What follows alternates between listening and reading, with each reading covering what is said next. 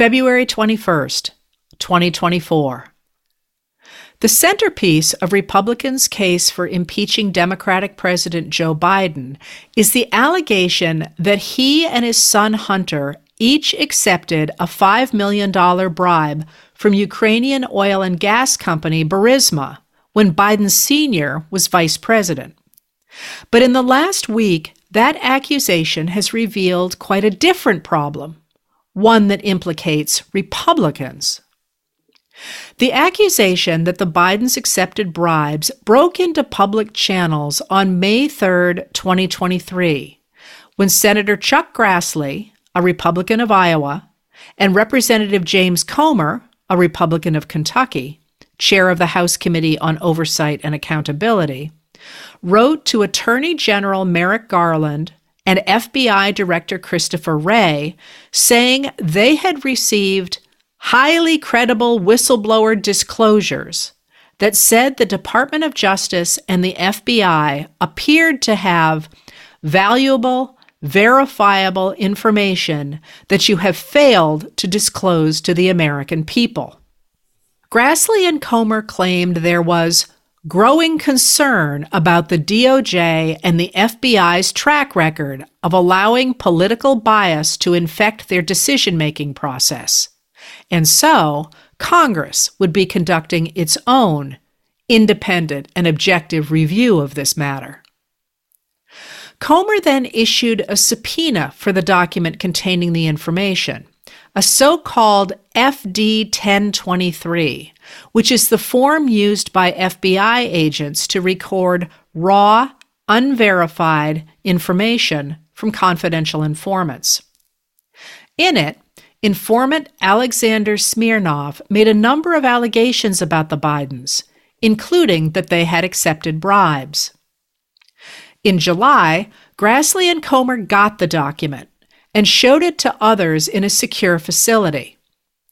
Representative Marjorie Taylor Greene, a Republican of Georgia, saw it there, took pictures of it, and posted them on social media. She claimed that Joe Biden is a criminal and is compromised, and that he was backing Ukraine in its fight against Russia's invasion because Ukraine President Volodymyr Zelensky has proof of more Biden crimes. Impeach Biden, she wrote. Grassley also released it, suggesting that the Justice Department and the FBI were trying to cover up a criminal bribery scheme implicating the Bidens. Senator Ted Cruz, Republican of Texas, jumped in, saying, Every day the evidence keeps mounting, and the evidence that is coming in is number one of a widespread bribery scheme of Joe Biden and Hunter Biden and the entire Biden family to extract bribes from foreign nationals. The idea that Biden had accepted bribes was central to the House impeachment effort that then House Speaker Kevin McCarthy, a Republican of California, announced in September 2023. That story fell apart a week ago on February 14th, 2024, when a federal grand jury indicted Smirnov for lying and creating a false and fictitious record. And the story became even more troubling yesterday when Trump appointed special counsel David Weiss of the Justice Department filed a document establishing that the informant, Alexander Smirnov, has extensive and extremely recent ties with Russian intelligence agencies. The filing revealed other more recent false allegations Smirnov had made and concluded that Smirnov's efforts to spread misinformation about a candidate of one of the two major parties in the United States continues. What this shows is that the misinformation he is spreading is not confined to 2020. He is actively peddling new lies that could impact U.S. elections after meeting with Russian intelligence officials in November.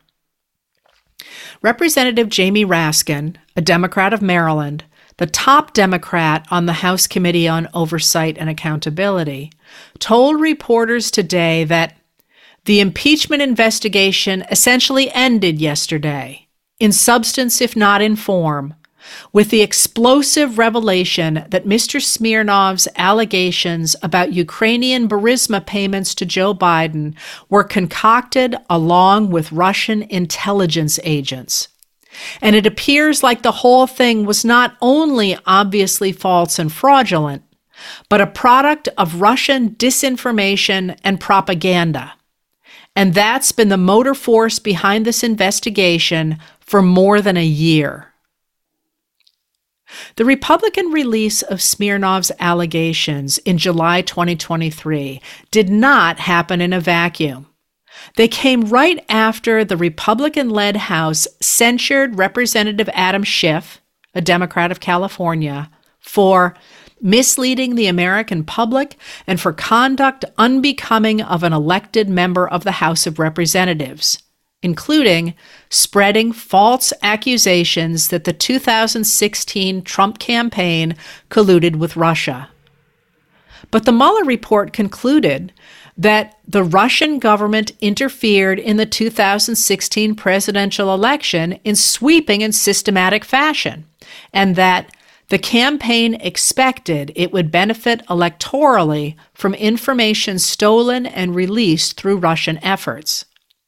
The Senate Intelligence Committee report found that the Russian government engaged in an aggressive, multifaceted effort to influence the outcome of the 2016 presidential election, and that Trump campaign advisor Paul Manafort worked directly with Konstantin Kilimnik, a Russian intelligence officer.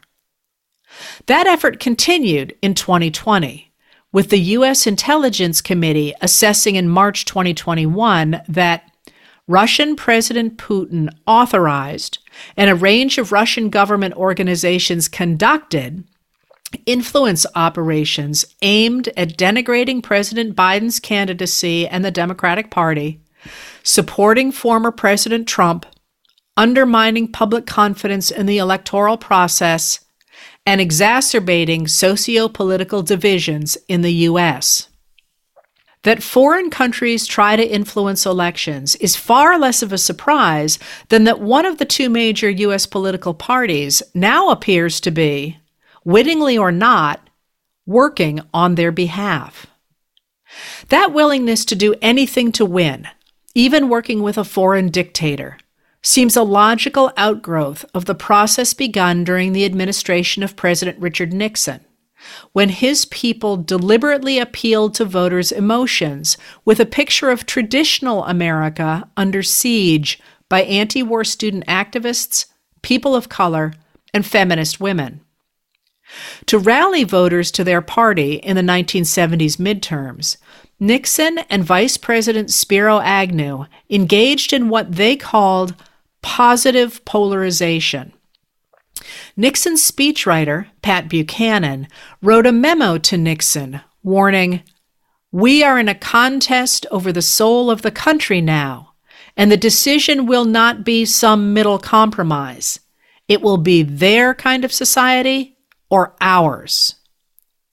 The theme that the Republicans' opponents were dangerous socialists out to destroy the country became the centerpiece of Republican rhetoric.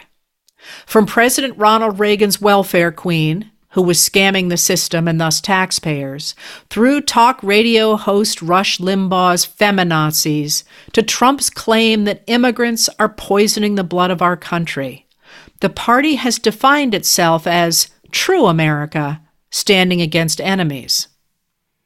And if you believe you are fighting for the right, it only makes sense to do whatever it takes to win.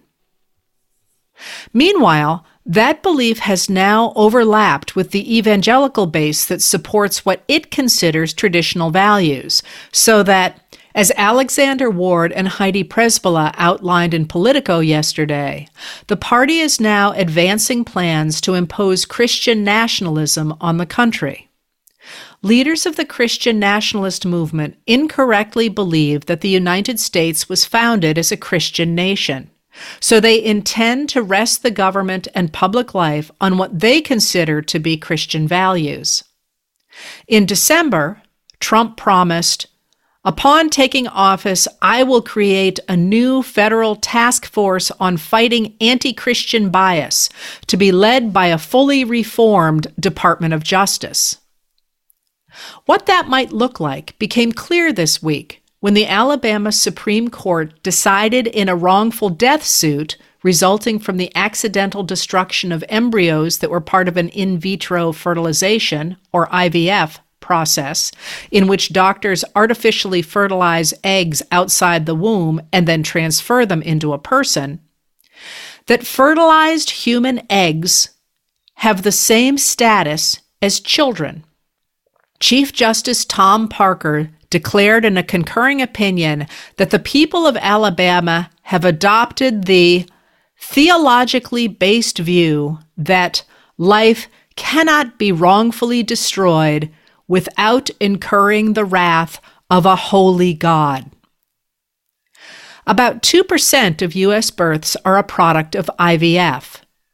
Today, the largest healthcare system in Alabama has announced it is halting its IVF program out of fear of prosecution. Reworking the nation to impose Christian nationalism requires minority rule which aligns with the ideology of authoritarianism, enabling Trump and those who share his views to praise someone like Vladimir Putin. And, it seems, to accept his help winning elections. Letters from an American was produced at Soundscape Productions, Dedham, Massachusetts. Recorded with music composed by Michael Moss.